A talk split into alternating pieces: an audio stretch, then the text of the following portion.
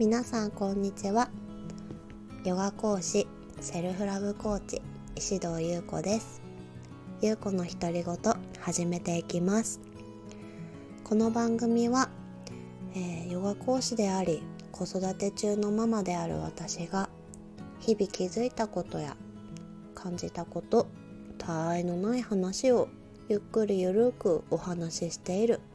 番組です。気軽な気持ちで聞いていただけたら嬉しいなって思います、えー、今日は4月26日の水曜日。保育園のお迎え前に収録してます。目の前に畳んでない洗濯物の山があって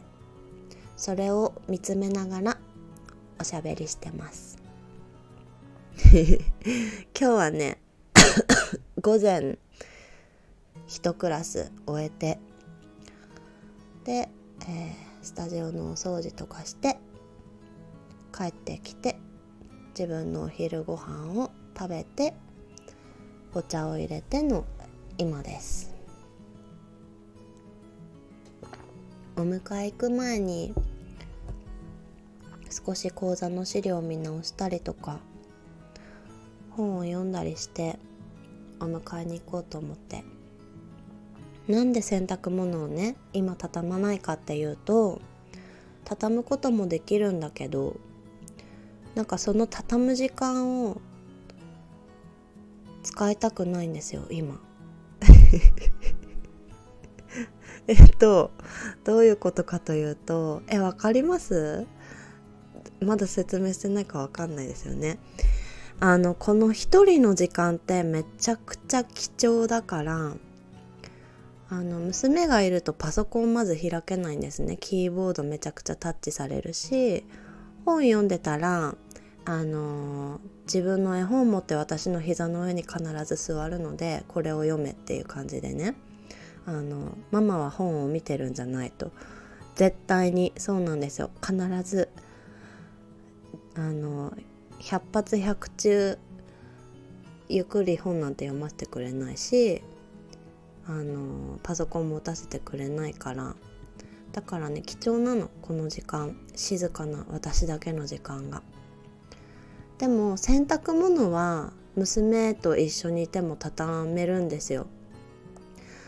あの最近ね服を畳むことに興味を持ってきたからお手伝いしようってしてくれるんだけどなんかそれっていい時間だなって思ってて畳み方めちゃくちゃだけどありがとうって言って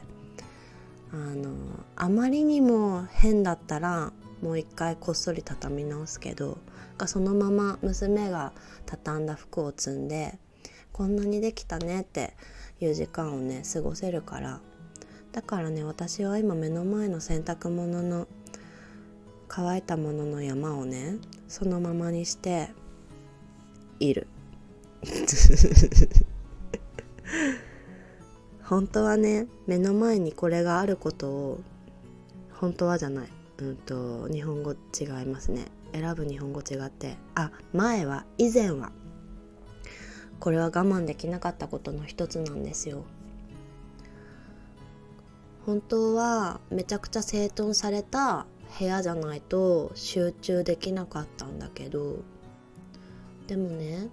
それしてたら私の時間はなくなってしまうの。本当に何も1秒も。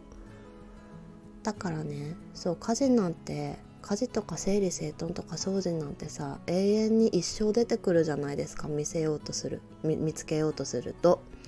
見つけようとすれば一生出てくる仕事をしてから私がやりたいことをするっていう風にしてしまうと一生できないからやりたいことね。そう。だから私は洗濯物の山が視界に入ってても集中できるように鍛えられたんです。お母さんになってから。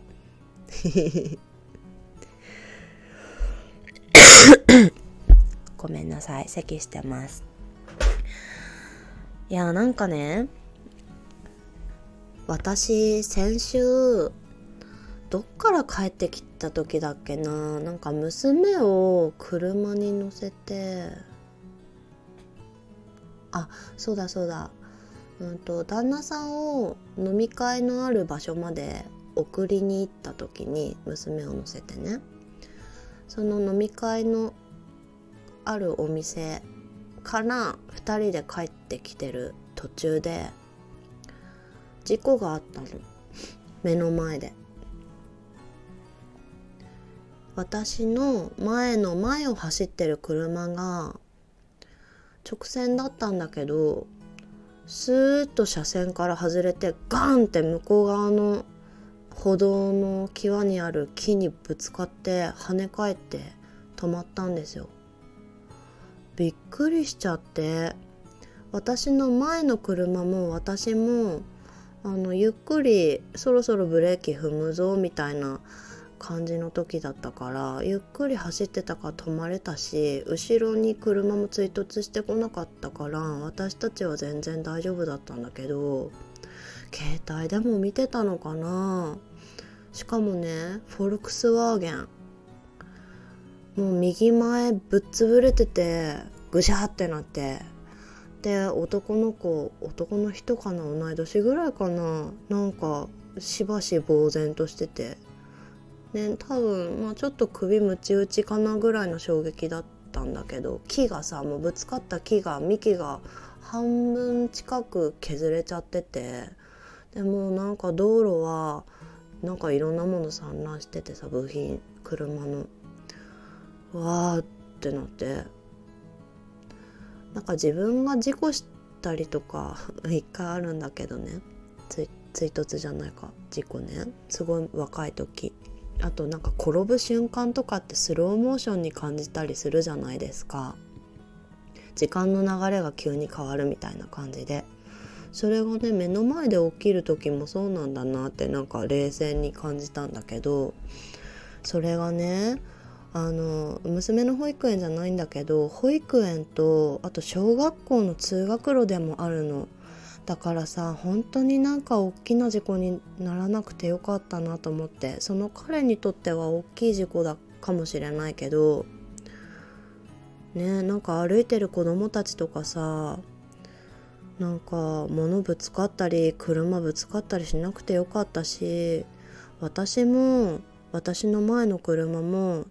後ろの後続車がスピード出したりしてたらえ絶対追突されてたからさよかったなと思って。でなんか私の前の車があの多分ちょっと年上の女の人がね一人バーって飛び出して助けに行っててさ大丈夫って。でなんか近くのビルからもおじさんなんか1人2人出てきたからあなんか私娘いるし何もできないからきっとあのゆっくり U ターンして帰ったんだよね。いやびっくりした。しかもさ去年のちょうどほんと春とか夏前今頃だと思うんですけど同じように目の前で事故あったんですよね。なんかあの普通に車で走ってたら旦那さん何の帰りだっけ？ジンギスカン食べに行った帰りかな。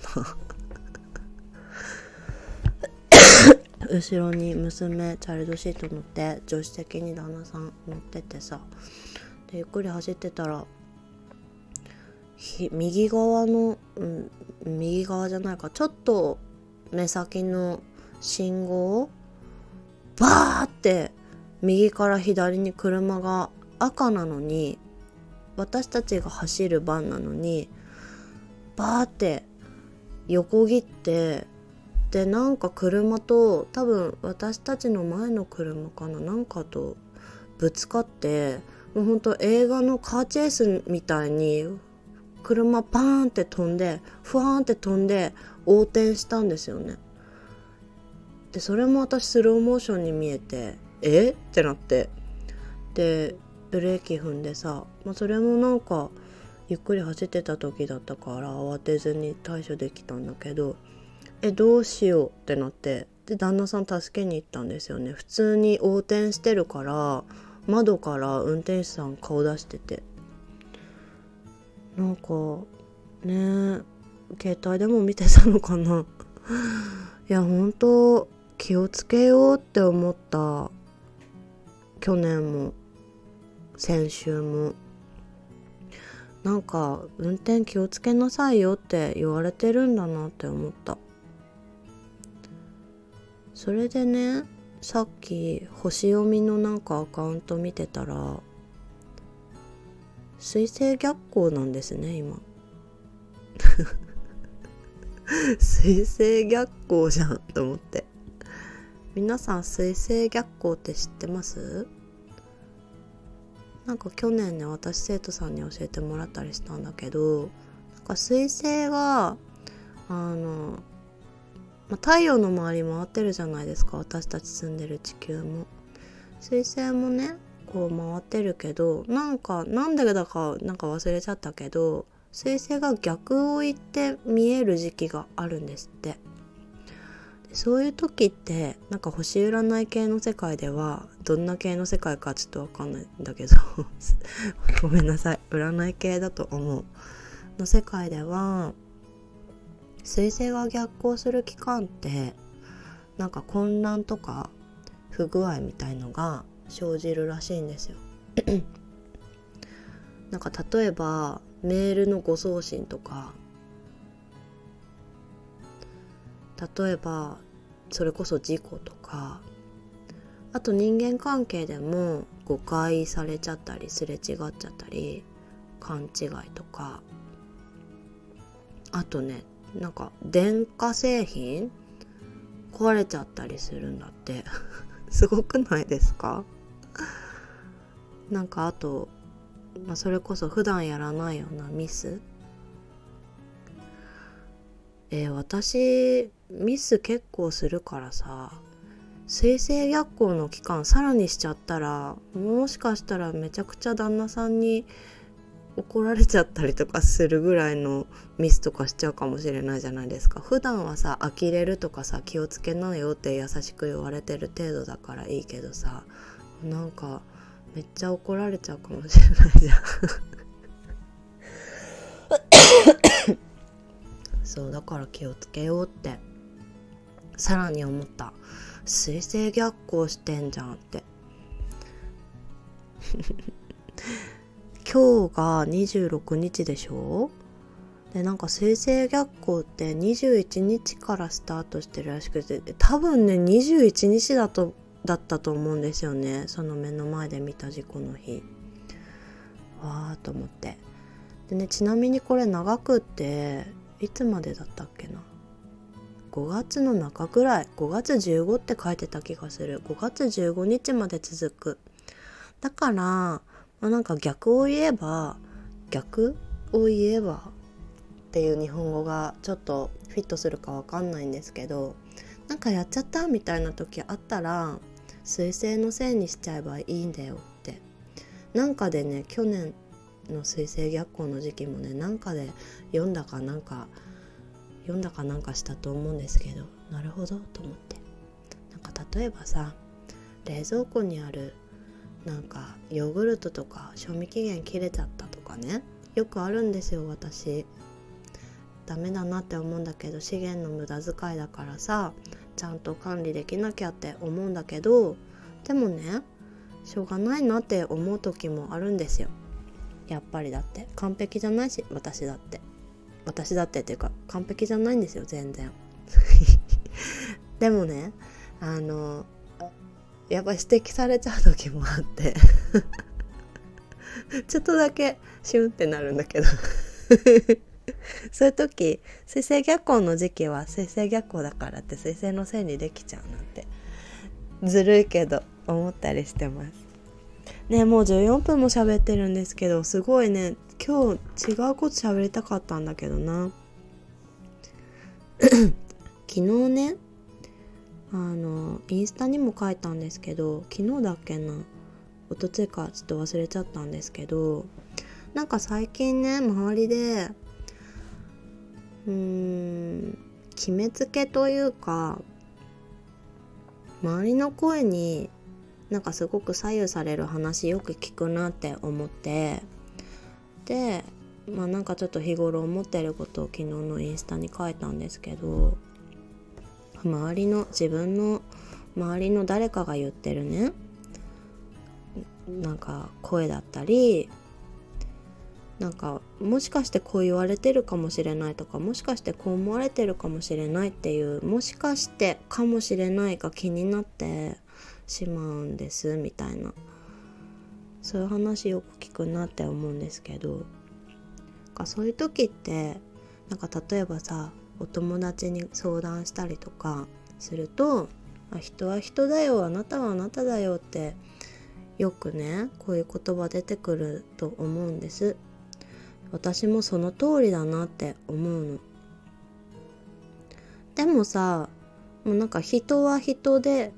自分は自分でっていう言葉がもうセリフかのように人ごとに感じるぐらい悩んじゃうっていうかくよくよもやもやしてしまう人には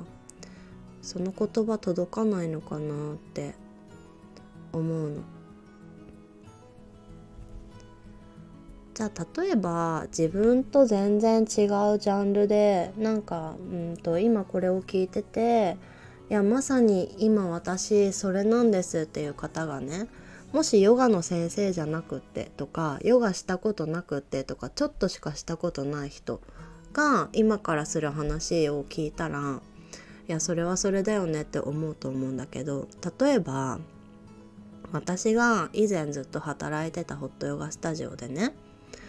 ホットヨガっていうのをやってるんです。で、うんと、部屋の中を35度から36度ぐらいの室温に、えー、設定して湿度はだいたい60%ぐらいをあの温室を管理をしてキープしてその中でヨガを行うんです。だからとても発汗するしその分お水を飲むから体の循環良くなるし汗腺汗の出てくる汗腺を鍛えることで夏もあの涼やかでいられるというか汗腺をしっかり鍛えていくと汗を出していくっていう機能がすごく高まっていくからだからある意味体温調節をね上手にできるようになったりとかそれこそ代謝が上がったりとかいいことがいっぱいあるし単純に汗たくさんかくとリフレッシュになるからホットヨガってすごく人気が今も昔もあると思ってるんです。でもホットヨガをあまりにもしすぎてしまうと自律神経を壊してしまったりだとか壊すっていうか、まあ、乱れてしまったり逆にね最初は良くなってもあまりにも1日3本4本とか毎日やっていくとそれはね当たり前にちょっと乱れてしまうよっていうところだったりとかあとホットの中って体を動かしやすいから普段よりも関節が柔らかくなりやすいからポーズをね頑張りすぎてあの怪我をしてしまったりっていう危険性危険性というかうんデメリットもあるにはあるんです。そう何事にもメリットデメリットはあると思ってるんだけど 特にその前の会社がめちゃくちゃもうなんだろうノリノリイケイケだった時ノリノリイケイケっていうのはもうどんどんどんどん新しい店舗が全国に展開していって会員さんもバッと増えてでやっぱりうーんよく思わない人もたくさんいたと思うんですそれをいろんなところでね。だから私は例えばどこかの常温のヨガスタジオにヨガの先生っていうことを言わずに行ってもやっぱりヨガのポーズとか呼吸の仕方を見てどこかの先生なんですかって聞かれることあるんですよね。昔の話ですよ。で私って嘘とかあの濁すってことできないから「あラバーでインストラクターしてます」って言ったら「ああホットヨガね」みたいな「えホットヨガってさ床臭くならないの?」とか、めっちゃ意地悪言われたこと何回もあるの 縄文ヨガの先生に 誰だかも忘れちゃったんだけどねとかえホットヨガって体壊すからやめた方がいいよとか怪我しないですとかうんと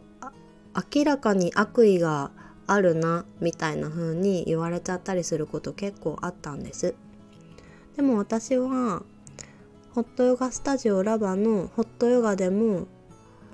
あのホットヨガでもじゃないホットヨガを受けてヨガってすごいなって思ったしヨガって体だけじゃなくって心にもとてもいいことだな。これ続けたらとても私の人生変わるなって思った事実があるから私はその時人は人自分は自分っていう風に余裕を持って対処することができたんだけどじゃあ例えばそれを私がその時めちゃくちゃうーん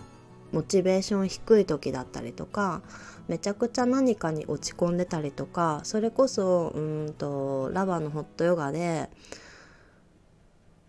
レッスンをするのが辛い。なんかお客さんにこんなクレームもらってすっごいへこんでもうめちゃくちゃ自信がない。っていう時に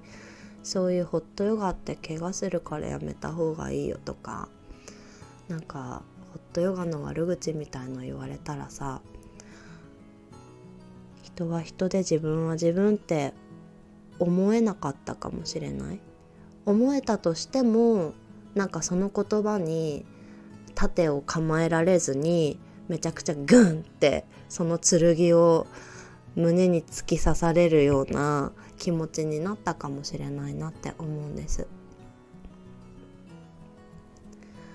ねだからさいつでも自分に余裕を持っておくってこと大切だなって思うのと同時に人それぞれの価値観を受け入れて認められる人間でありたいなってすごく思うんですよね。うんうん誰かをそうすると誰かをとか何かを勝手にジャッジして無責任な言葉を私の口から出さなくても大丈夫になるような気がするの。うん、だし自分にとって必要のない刃を真に受けることもなくなると思うんですよね。だから私すごくヨガやっててよかったなって思うのはそういうふうに自分に余裕を持てる自分で入れるっていうこととかその練習を一生できるっていうことがすごく良かったなって思ってる。今日なんかめっちゃ真面目じゃない？私。そうなんかね昨日投稿文を書きながら思ってたんですよね。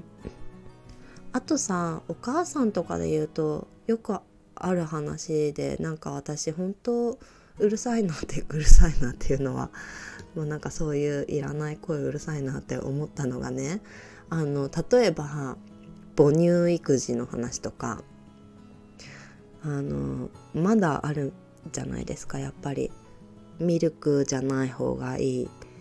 母乳100%母乳がいいとか今後はどうたらとかミルクの種類はこうたらとか あるじゃないですか。なんかねあの優しさでさ書いてたり伝えるならいいけどなんか自分の価値観価値観の押し付けみたいな文章を読んだり何かを聞くの本当うるさいなって思っちゃう。あと分娩方法もね水中出産はどうだかとか帝王切開とかさ私帝王切開だからさえなんか帝王切開ってあの最後の痛いのなくていいよねみたいなこと誰かに言われた時はあって思った。いや 気づいたいからねみたいな。あと無痛分娩に対しても私娘の頭がすごく大きくてですごくあの予定日超過だったから無痛分娩のはずだったんでしょ？最初は。はずだったんです最初は。だけど子宮口がある程度開かないと麻酔入れないっていう病院だったから子宮口開くの待ってたんだけどあの3日半しっかり開かなかったからもうがっつり陣痛を味わったししかも促進剤もバルーンも全部やってるから結構痛みマックスを3日半味わったんですよね。なのでそのまあ痛くない余裕を持って出産したいという思いはもちろん包み隠さず言うと大割にあったんだけど安全に産みたかったから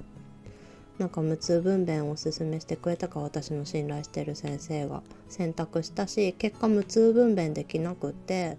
帝王切開になったんだけどなんかそのね無痛分娩否定みたいな言葉も結構うるせえって思った。なんかね伝え方ってだから大事ですよね。なんか押し付けのようにさ自分は思ってなくってもそうやって取られてしまうこともきっとあるだろうから私が読んだ文章か何かも忘れたけどさうるせえって思ったものが。そうでもそれを発信した人がもしかしたら押し付けって思ってなかったかもしれないからさ。そう難しいなって思うけどだから自分からね何かを発信する時はねなんか押し付けにならないようには気をつけたいなって思うな。っていう話ですよ。そうだからねあのモヤモヤしてる方もし聞いてる方でいたら何かの声にモヤモヤしたりこう言われるかもしれないってモヤモヤする方がいたら是非ヨガをしてみてほしい。ヨガの世界に一歩を踏み出してみてほしいです。いっぱいいるからヨガの先生。私もヨガの先生だけどいっぱいいる。であのおすすめはやっぱりあの対面レッスンが私はおすすめです。ただし自分の憧れてる先生とか憧れてる価値観を持っている先生ねとかうんなんだろう。この先生にヨガ習いたいっていう方がもし遠くにいて会いに行けなくってオンラインやってるんだったら是非その先生のオンライン受けてみてほしい。あのヨガやったことがないならモヤモヤしてる方がね って思ってます。自己肯定感の講座するけどどうしてヨガの時間をくっつけるかっていうのはそこにあるんですよね。私はヨガの先生だからでヨガの先生の上で自己肯定感を学んでいるからそしてこの2つはとてもつながっていると思うので言ってます。またねこの話はしたいなって思ってるんだけど。えー、今日ね30分喋っちゃったよ。全部聞いてくれている方どうもありがとうございます。水星逆行5月15日までかな？続くと思いますので皆さんも事故とか怪我とかあの気をつけましょうね私も気をつけて運転してこれからお迎えに行こうと思います。それではまたお会いしましょう。